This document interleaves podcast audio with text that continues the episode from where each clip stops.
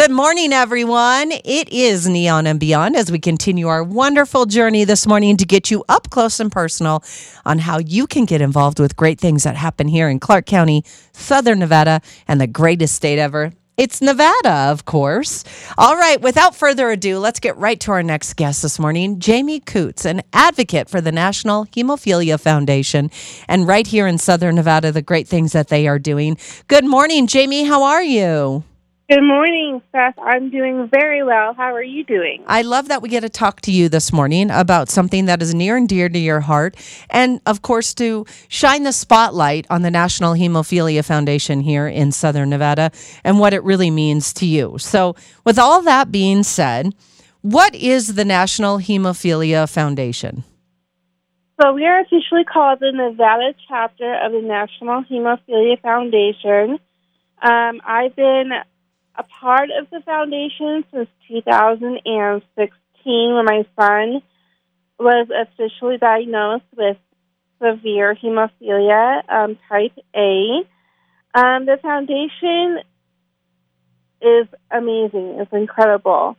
They we raise so much money so that they can hold events for our families like educational dinners, summer and spring festivals, um, camp where the kids can go to camp in Big Bear, California, and not only play, be a kid, but also learn important life skills um, like to infuse themselves and such like that. They support us financially, um, and they provide resources for us for mental health as well as insurance coverage information. Also, uh, when they provide financial assistance to us, that means we can travel to our state capital as well as um, Washington base for national uh, advocacy. Um, so we can tell a story and advocate to everybody and what it means to have a bleeding disorder and what it means to us for them to hear our voices um, and our voices be heard so they, they can kind of understand what we go through. Well, and the unique part about me speaking with you this morning is usually we're talking with a CEO or someone who's behind it on that level. But as an advocate and as someone who is personally touched, especially I can only imagine with your baby, you know, this goes even deeper for you. So tell us about your story and what happened. So in 2016, my son Connor, who is now seven and a half, um, was diagnosed with a bleeding disorder, hemophilia type A. Type A is where he's missing the protein clotting factor 8 in his body. Uh, there are 13 factors in your body, so each factor that's missing is a different bleeding uh, disorder type. Um, he is severe, so he is treated biweekly, um, intravenously through the vein with uh, with his factor medicine that basically um, gives him what he needs for protection. What uh, happened with you guys, though? I mean, this sounds so scary to me. It is, was very scary. We have no known family history. I carry the gene myself. I mutated it spontaneously in my body um, when I was in utero, so we did not know that we had it. Uh, he had ear bleeds. So scary on the second time of the ear bleed, we went to go have a checkup, and his pediatrician asked me one question. She said, Jamie, did he bleed when he was circumcised? My eyes and jaw just dropped because he did. He bled for three days, and no one could tell me why. Um, after that experience, we carried on with life. Again, had no idea until the ear bleed. We had a blood test taken. He was two years old, got diagnosed, and immediately was thrown into the doctor's office, not knowing what the heck it was. Very scary time, but he is seven now. He's thriving. He's in second grade, doing very well, and we just treat it with his medicine. Um, he could do, he could be active, he could be a little kid. We just have to be careful when it comes to doing certain activities, no contact sports, things like that. Other than that, he could be a kid and you have medicine to take care of him.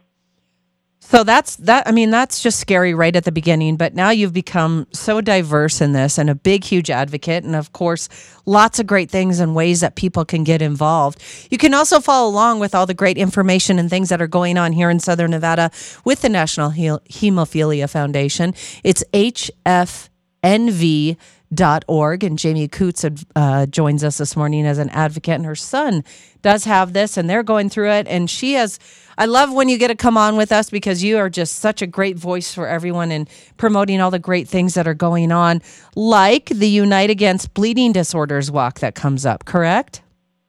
Correct. So the bleeding disorders walk is a chance for advocates and family and friends those who just want to join go ahead and come along see what we're about, help us raise awareness, and help us fund money for these kids that provide us assistance all year long. The event is going to be um, on September 25th at Floyd Lamb Park.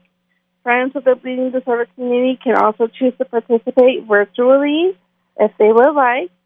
Um, the, the walk allows participants to walk in celebration or honor those affected by bleeding disorders and assist the NHFNV's overall mission to find cures for this uh, for bleeding disorders. Well, As and well address, I'm sorry. That's okay. I was just going to say one of the things is you even bring it home closer. I know some people might not be affected by it, might have never heard about it, might not know about it, but that's something we love to spotlight here on Neon and Beyond because, you know, when things like this happen, it does affect other people. Like this number that I've read 3 million Americans have a bleeding disorder. And that's crazy to think about. In Nevada alone, more than 30,000 people have a bleeding disorder. And it's often, like in your case, for so long, gets undiagnosed or misdiagnosed. Correct. Um, the, the number, if you think about it, is so, so, so small especially women who might have what's called von Willebrand's disease, they tend to not find out until they're in their teens that they have a bleeding disorder.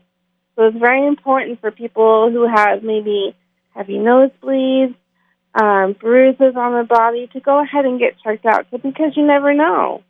Absolutely. And it's a painful bleed and it can cause permanent and severe damage. So it's always good to get, you know, a yearly blood test just to have things checked. And you have to ask to be checked for that because just a routine blood check won't check for it. Correct, Jamie? Absolutely. You have to have a special, and that's what they did for us was a special blood test they did. Um, so if you think you have anything, go get checked out.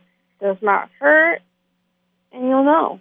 Absolutely. And you know, the walk that's coming up, it kicks off at 9:30 at Floyd Lamb Park. And you guys, it's going to be tons of fun and it's something to put on your calendar and just take the whole family and get to know about what's going on because one of the things that it does is raise funds for these kiddos to go to camp because if you think about it, kids can't like you said there's no contact sports. Life still does go on. It's just a different way of life now.